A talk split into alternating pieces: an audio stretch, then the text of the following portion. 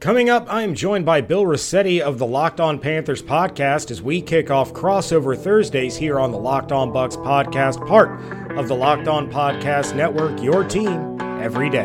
You are Locked On Buccaneers, your daily Tampa Bay Buccaneers podcast, part of the Locked On Podcast Network, your team every day.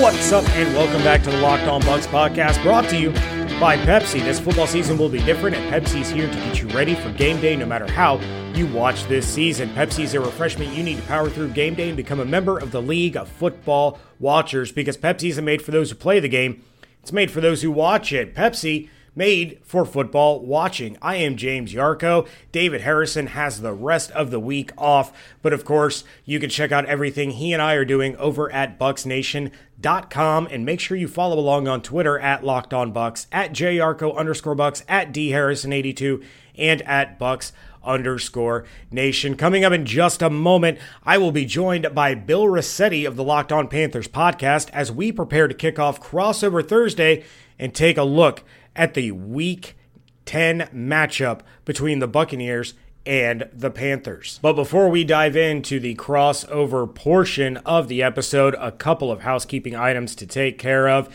as it pertains to the Buccaneers. First and foremost, Ali Marpet returned to practice on Wednesday after missing the Sunday night game against the New Orleans Saints due to a concussion. It appears that he will be on track to return to the lineup this week against the Carolina Panthers. Something that we saw is desperately needed by this Buccaneers offense is having Ali Marpet there in the middle. A lot of pressure coming at Tom Brady through the middle against the New Orleans Saints. Another bit of news regarding the offensive line is that center Ryan Jensen has been nominated for the NFL Salute to Service Award presented by USAA and on Wednesday, the NFL and USAA, the, the official NFL Salute to Service partner, announced the 32 nominees in the 10th annual Salute to Service Award. For the second year in a row, it was Buccaneer center Ryan Jensen that was the team nominee for the honor. And in a press release sent out by the Buccaneers, Tony Wells, the USAA chief brand officer and former Marine, said, quote, the 2020 nominees for the Salute to Service Award presented by USAA de- demonstrate the depth and widespread appreciation and support for the military community across the NFL. During a trying year for all Americans, each of these nominees deserves this moment of special recognition for their passionate support of those who chose to serve. We congratulate these nominees and say thank you to America's military families. Buccaneer center Ryan Jensen said, quote, It's an honor to use our platform to recognize and support the heroes who serve our country. This recognition is humbling, but it's really a testament to all the service members who protect us. My family has been connected to the military for generations, and during this particularly challenging year, we remain thankful to the armed forces and their families whose sacrifices ensure our freedom.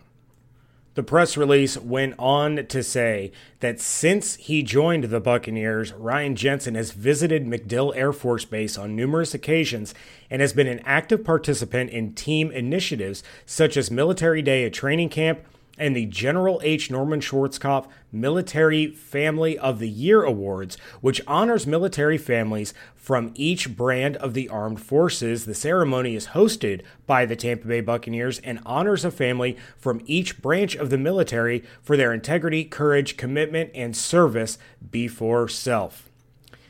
Coming up on the other side of the break, I will be joined by Bill Riccette of the Locked On Panthers podcast as we dive into the crossover edition of the show. Get to know the Panthers a little bit, what has been going on with them since the week two matchup that the Buccaneers were able to win. But first, we have to give a shout out to our friends over at Pepsi. This football season will be different, and Pepsi is here to get you ready for game day no matter how you watch this season. Pepsi is a refreshment you need to power through game day and become a member of the League of Football Watchers. These passionate fans are the real generational talent that Pepsi fuels because Pepsi isn't made for those who play the game, It's made for those who watch it. Go to madeforfootballwatching.com and check out the latest football watching content from Pepsi. Pepsi, made for football watching. And while you're drinking down that Pepsi, you're going to want a little snack or a little meal to go along with it, which is why you need to check out our friends over at DoorDash. You want Chinese, they want pizza, someone is craving frozen yogurt. There's something for everyone on DoorDash. DoorDash is the app that brings you food you're craving right now, right to your door. Ordering is easy. Just open the DoorDash app, choose what you want to eat, and your food will be left safely outside your door with the new contactless delivery drop off setting. With over 300,000 partners in the United States, Puerto Rico, Canada, and Australia, you can support your local go tos or choose from your favorite national restaurants like Chipotle, Wendy's, or even the Cheesecake Factory. Many of your favorite local restaurants are still open for delivery. You just have to open the DoorDash app, select your favorite local restaurant, and your food will be left at your door. Right now, our listeners can get $5 off and zero delivery fees on their first order of $15 or more when you download the DoorDash app and enter code LOCKED ON. That's $5 off your order and zero delivery fees on your first order when you download the DoorDash app in the App Store and enter code LOCKED ON. Don't forget code LOCKED ON for $5 off your first order with DoorDash.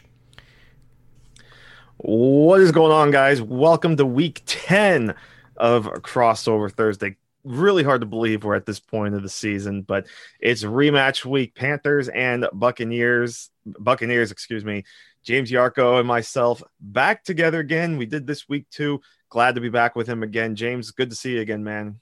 Yeah, you too. It's kind of deja vu, a crossover episode with you after a loss to the Saints. And yeah, here here we are. That's right. Yeah. It's just like just like our first meeting. That's right. The Bucs are coming off a loss to the Saints in week nine, just like they did week one. That's that's a good point. So you never know. Maybe it'll be just like the first meeting. They're angry, but uh, should be a rather interesting one. But um, you know, the Buccaneers still looking pretty solid. Obviously, you know, six and three. They did lose the division lead though. Um, kind of talk. You know, what are your thoughts and you know Buccaneers thought or Buccaneers fans thoughts right now on just kind of the uh the overall grasp of this team? You know, I I looked at some of the just like some of the raw numbers on my podcast uh, earlier this week, and some of the numbers were pretty interesting. The fact that they're you know middle of the road in total offense. Obviously, they have a uh, a pretty poor rushing offense. Um, but what's the overall sense of the the Buccaneers right now, especially the fact that you know they've lost the division lead and they now lose the tiebreaker to the Saints? What's kind of the general feeling there? Uh, there's a little bit of panic creeping in among Tampa Bay fans. Honestly, yeah, this is back to back poor performances. Granted, they escaped the poor performance against the Giants with a win, but Monday night was one of those nights where it was just nothing could go right for Tampa Bay. It seemed everything went right for New Orleans. And so people are starting to get a little frustrated, a little uh, antsy because this was a team that was being talked about as the best team in the NFC. Now, I do believe they are probably the most complete team when they're on, but they have not shown that the last couple of weeks. The game plans have been subpar. It seems as though Todd Bowles is getting away from what made the defense so successful early in the season. So there's not like full blown the sky is falling outside of a couple of outliers. I had some people on monday night tell me at the bucs nation twitter account that this team was going to finish seven and nine. This team was going to miss the playoffs. You know this you know the coaching staff is terrible. Bruce arians should be fired. And so for some people the sky is falling but generally there's just a little bit of concern about the downward trend over the past few weeks yeah, no, that that's definitely understandable. I mean, like you said, it was shocking to see the way they had to struggle against the Giants, and then, yeah, Sunday was just a uh, a rough outing. But I want to ask you something specific about Sunday too, and I'm sure you guys, you and uh, David have been obviously talk about this quite a bit over the last few days, and that was the return of Antonio Brown. Uh, he played 39 offensive snaps on Sunday, did catch three passes, but um, there was a, uh, a rally run, if I remember uh, that kind of led to an interception. So, what was the overall thoughts on Antonio Brown's return? I mean, this was his what only his second game in in two seasons, which is crazy to think about. But what were the thoughts of him on Sunday, and what's his role going to be like going forward? Uh, I think the general thoughts were, you know, David believed he played more snaps than he probably should have. You know, he was taking snaps away from guys like Scotty Miller and Tyler Johnson, who've been here all year. Overall, the production was kind of what I thought it was going to be. Like you said, he had three receptions, he had 31 yards. All of his receptions led to first downs. Seemed like he was being targeted a little too often early in the game, especially when somebody like Mike Evans didn't get a target until the second quarter. But overall, you know, it's it's depth. He's not going to overtake Mike Evans or Chris Godwin as the top guys on this team. He's you know, going to eat into some of the snaps from Scotty Miller and Tyler Johnson, as I mentioned, but he's there to not only try to help a wide receiver corps that has been injured all season long. Mike Evans hasn't been healthy for a single game. Uh, Chris Godwin has missed games due to three different injuries. Scotty Miller's been dealing with a hip and a groin injury all season long. So he's a solid depth piece that the Buccaneers got really, really cheap. And if Godwin goes down, if Mike Evans goes down, you have an established, historically number one receiver in your back pocket to be able to utilize. I think they'll get him more involved as the weeks go on. Yeah, he had only practiced for a week and then all of a sudden he's getting 78% of the snaps. But, you know, it's there's still still some trepidation among Buccaneers fans because of the off-field issues. But right now, I'd say it's lining up about what we would have expected heading into Sunday night just because of his short time with the team. Good stuff. Um, I want to flip over to the defense too because you know the Buccaneers are still touting an extremely good run defense, and we know the Panthers are now going to have uh, some issues again with Christian McCaffrey unlikely to play in this game. Um, but when we last talked, the Buccaneers still had Vita Vea. Since then, obviously, uh, for those that you know haven't been paying too close attention to the Bucs, Vita Vea, of course, did go down uh, for the season uh, a few weeks ago, if I remember correctly. But they made the trade for Steve McClendon from the Jets, and it seems like it was kind of almost a, a seamless transition there in the middle of the defense. How has McClendon been able to fit in so well so quickly with this Buccaneers front, and what continues to make this Bucs defense be so good against the run? His transition was pretty seamless, I think, just because of his history with Todd Bowles. He already knew the mm-hmm. scheme, he already knew his responsibilities. He was ready to rock and roll. Now he is sharing time, obviously. Rakeem Nunez Roches has filled in for Vita Vea. So McClendon isn't really the starter per se, but mm-hmm. he's in that rotation. He, you know, he's been involved in in run defense. He had a couple of penalties against the Giants, which wasn't ideal, but you know, again, that was a pretty ugly game for the Bucs um, their ability to stop the run is really the foundation for setting up how they've been able to take advantage of opposing offenses. When when you basically eliminate that portion of a team's game you can send your exotic blitzes you can send the pressure and your secondary can become opportunistic by knowing what the opposition is going to do. When your opposing running back is only getting you know one yard per carry or you know, one and a half yards per carry, teams are going to abandon that. And it's going to allow Todd Bowles to bring pressure from different situations, different angles. And that's why the secondary has been so good at getting their hands on the ball. This is a team tied for the league lead in takeaways. They're second only to the Pittsburgh Steelers in sacks. But all that being said, that's something that seems to be what they've gotten away from the last couple weeks. They're running more of a zone scheme rather than a press man, which is what this secondary does well. They're not sending as many blitzes. They were trying to get to Brees with just their front three. And you and I both know you're not going to get to Brees with just your down lineman. It's it's not going to happen. And so they were avoiding the blitz, running a zone scheme, and Brees just picked them apart all night long.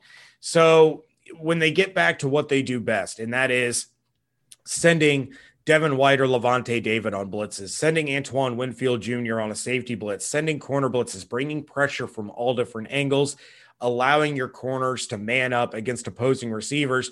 That's where their bread and butter is.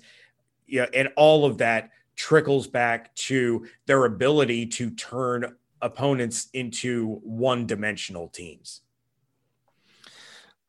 A lot of good stuff there, and definitely excited to see if the if the Buccaneers do more of that uh, for sure on Sunday. But um, I think you know we got a couple good questions in. I think we're gonna flip it around here and uh, put myself, I guess, now on the hot seat. So we'll take a quick minute, come back for kind of part two, as it were, of uh, this crossover edition. Myself, James Yarcho, Locked On Panthers, Locked On Buccaneers. Before we take a look at the Panther side of things on Crossover Thursday, of course, have to give a shout out to our friends over at Built Go. Whether it's a mental or physical wall, break through it with Built Go every day. They are easy to take in one and a half ounce packages. You can throw it in your briefcase, your purse, your backpack, your golf bag, wherever you need to store it. You can easily take it with you. Built Go is the best workout gel on the market. It's like a five hour energy without the same crash feeling, plus, it's natural, so it's better for your body. Built Go combines energy gel with collagen protein. Collagen protein is a fast absorbing protein, so it gets into your system very quickly and it's easy on the stomach. Collagen promotes joint, soft tissue, hair, and skin health, so this stuff literally makes you look better. Visit builtgo.com and use promo code LOCKED, and you will receive 20% off your next order. Again, use promo code LOCKED for 20% off at builtgo.com. Let's go. Wrapping things up here on a crossover Thursday edition of Locked On Bucs and Locked On Panthers, getting ready for a big matchup between the Bucs and Panthers this week. It's a must-win for the Bucs in order to get off this snide. It's a must-win for the Panthers who are quietly still in the playoff hunt. And Bill, uh, something that I wanted to bring up because David and I were talking about it before recording yesterday, and I was honestly shocked when I double checked and I saw that the Panthers record was three and six. It seems like this is a much better team than a three and six record. And I understand you are what your record says you are, but this is a team that's been without Christian McCaffrey up until last week. Since that Buccaneers game, they're not going to have McCaffrey again this week, but I realize you can't replace McCaffrey, but the the running game really hasn't suffered. The team as a whole has really stepped up and done some great things what is it about this team that is almost like the NFC's version of the Chargers, where they're putting themselves in great positions to win games and just can't close them out? Yeah, I think that's just the sign of this team being young and, you know, a, a lot of these young players just not really knowing yet what it takes to win games in the NFL, right? You know, they've been uh it they've been very competitive and pretty much every game they've played this season. You know, even in the six losses, um, especially the first meeting against Tampa Bay, you know, they fought hard pretty much all game. They ended up losing by two touchdowns, but you know, the bright side of that is that still is their biggest margin of defeat so far this season. You take that you take that 14 point loss away from the against the Bucs, Panthers haven't lost a game by more than eight points all season. I mean, they certainly surprised a lot of people last week when they only lost by two points to the defending champion Chiefs. And remember, this team led at the half mm-hmm. in Kansas City, which is not easy to do. They had a four point lead at halftime, uh, but they struggled in the third quarter, and the Chiefs just kind of did what they usually do. So, you know, maybe not this year because they're still kind of progressing, but certainly when you get to 2021, now it's going to be about turning a lot of these close losses into wins and really starting to become the contenders that this team is hoping to to be within the next year or two. But you mentioned the running game too. Absolutely. You know, they didn't really miss too much of a beat after McCaffrey ran down. And let's remember too, it was the fourth quarter of, of that first Buccaneers game where Mike Davis came in because that's when McCaffrey had the ankle sprain, and Davis caught eight passes. You know, so they really started utilizing him in the passing game almost immediately, and that trend kind of uh, continued for a little bit.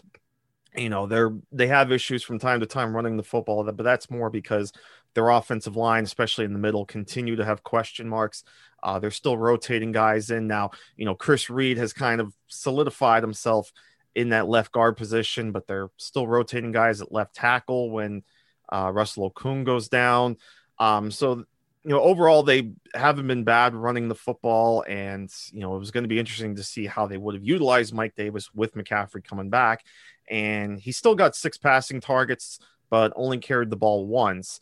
But again, he's obviously going to be used a lot more now that McCaffrey is likely going to be out again on Sunday. So, you know, credit Joe Brady as well. He just continues to, you know, scheme the offense in a way that still gets the ball uh, in their playmakers' hands, and you never really know who it's going to be from week to week. So it's a fun offense to watch. But yeah, this is still a team that, you know, eventually they're they're going to learn to win some of these close games taking a look at the defensive side of the ball, um, you know, last time we talked, you talked about kind of the youth and the inexperience at linebacker and how that was kind of a weakness for the team. How have they come along as far as the first time the Bucs and Panthers faced off to where they are now, and what can Buccaneers fans expect out of this linebacking corps that, to me, from the outside looking in, looks like they've gotten better week after week, but you know, you're much closer to the team and I'm interested to hear how they've progressed or kind of stagnated. Yeah, the linebacking corps has been interesting, especially last week when you're coming off a week where uh, Jermaine Carter actually got a little bit more playing time. Um, Tahir Whitehead actually only played about like 20 snaps last week. You know, Tahir Whitehead has kind of slipped a little bit. He's not the uh not the you know, I don't want to say top notch, but you know, because he's never been like a high end linebacker, but he's been a decent linebacker, but he's kind of slipped a little bit, you know, especially over the last couple weeks. So they're starting to get more of a look at Jermaine Carter. And this is also because, you know, Jeremy Chinn has been injured. They're hoping to get him back very soon, um, but they've had to mix in Jermaine Carter. They've had to mix in Darius Taylor. So, you know, kind of like the left tackle position with Okung being injured, they're kind of just mixing guys in and out at that linebacker position. So I would say that's probably the um, close to the weak point, I guess, of this defense. You're starting to see the secondary play a little bit better, even with the injuries uh, that they've dealt with. Uh, so the linebacking unit is, you know, still rather interesting, but um, I would definitely say too that that's um, that's part of the reason why the Panthers have kind of a middling, you know, average to below average uh, run defense. Real quick before we flip it over to the offensive side of the ball, what is the status of Yetur Gross Matos? Uh, I know he's been a little bit banged up. Is he on track to play this week? Yeah, he he actually returned in a limited role last week against the Chiefs. He played a you know a small number, somewhere like 15 snaps, somewhere around there. So they got him back in the limited role. So I expect him to um to be progressively worked back in into the defense. So it was nice to see him back in the lineup last last week. So, you know, hopefully we see a little bit more of him. Hopefully he gets healthier and, um, you know, because he flashed a little bit in those first couple games uh, before getting banged up. But yeah, so I would say, um, you know, will they continue him on on a snap count? We'll see. Depends on how healthy he is. But yeah, he's uh he looks like he's ready to go again. You know that David and I are big Teddy Bridgewater guys. And mm-hmm. it's been great to see him really playing well given the circumstances of of kind of being the face of a rebuild right now.